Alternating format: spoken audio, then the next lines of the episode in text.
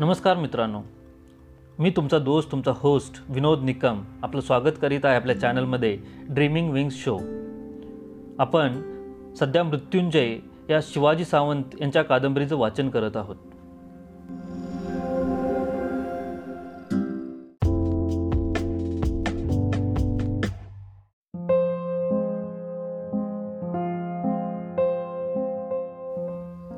कर्ण भाग एकोणतीसावा. आता अश्वथाम्यावरच्या प्रेमाचं गाढ स्नेहात रूपांतर झालं होतं. सगळ्या हस्तिनापुरात तो एकटाच आता माझ्या जिवाळ्याचा मित्र झाला होता. एकदा तो आणि मी गंगेच्या काठी बोलत बसलो होतो. सहज बोलता बोलता तो म्हणाला कर्णा तू मला आवडतोस. याचं कारण केवळ तुझा स्वभाव हेच नाही तर तुझं हे सुंदर शरीरही त्याला कारण आहे. इतका सुंदर दिसतो की काय मी? होय.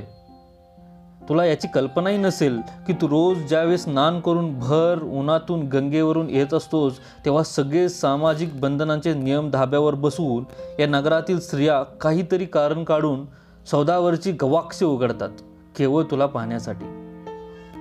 काय म्हणतोस? असं असेल मग आजपासून मला गंगेचा मार्ग बदलावा लागेल. होय कर्णा.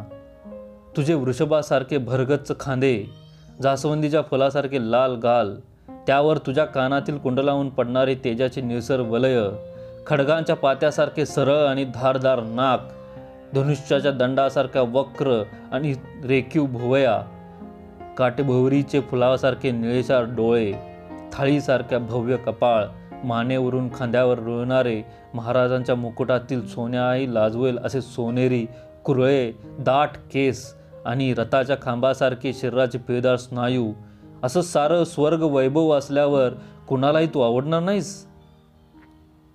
अश्वत्थामा खरं बोललो तर तू रणांगणावर नाहीस अशी माझी खात्री आहे. सांग करणा तुझ्या वडिलांना का नाही यापैकी एकही गोष्ट कधी आवडली? या सहा वर्षात त्यांना आणि त्यांच्या लाडक्या अर्जुनाला कर्ण म्हणजे कोण आणि कुठं आहे हे तरी माहीत आहे काय? खरं आहे कर्ण.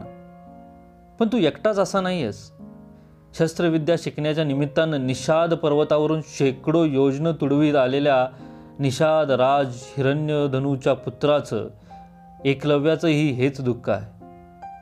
तुला तुझं मन मोकळं करायला निदान इथं मी तरी आहे पण त्या एकलव्याला काय वाटलं असेल माझ्या बाबाविषयी? कल्पनाही करवत नाही. बाबा असे का वागले ते मी कसं सांगू? सगळ्याच पुत्रांना आपल्या पित्यांचे अतरंग ओळखता येत नाहीत बाबा वसू. त्याचं उत्तर सहज सत्य होतं आणि म्हणूनच ते मला अतिशय आवडलं. मला तरी अधिरथ बाबांच्या मनात काय काय कल्पना आहेत हे कधी सांगता आलं असतं काय? अश्वथाम्यानं वरून दिलेल्या एकलव्याच्या आठवणीमुळं मी समदुःखी म्हणून कधीही न पाहिलेल्या एकलव्याबद्दल मला न कळत एक प्रकारचा अननुभूत आदर वाटू लागला. भाग समाप्त.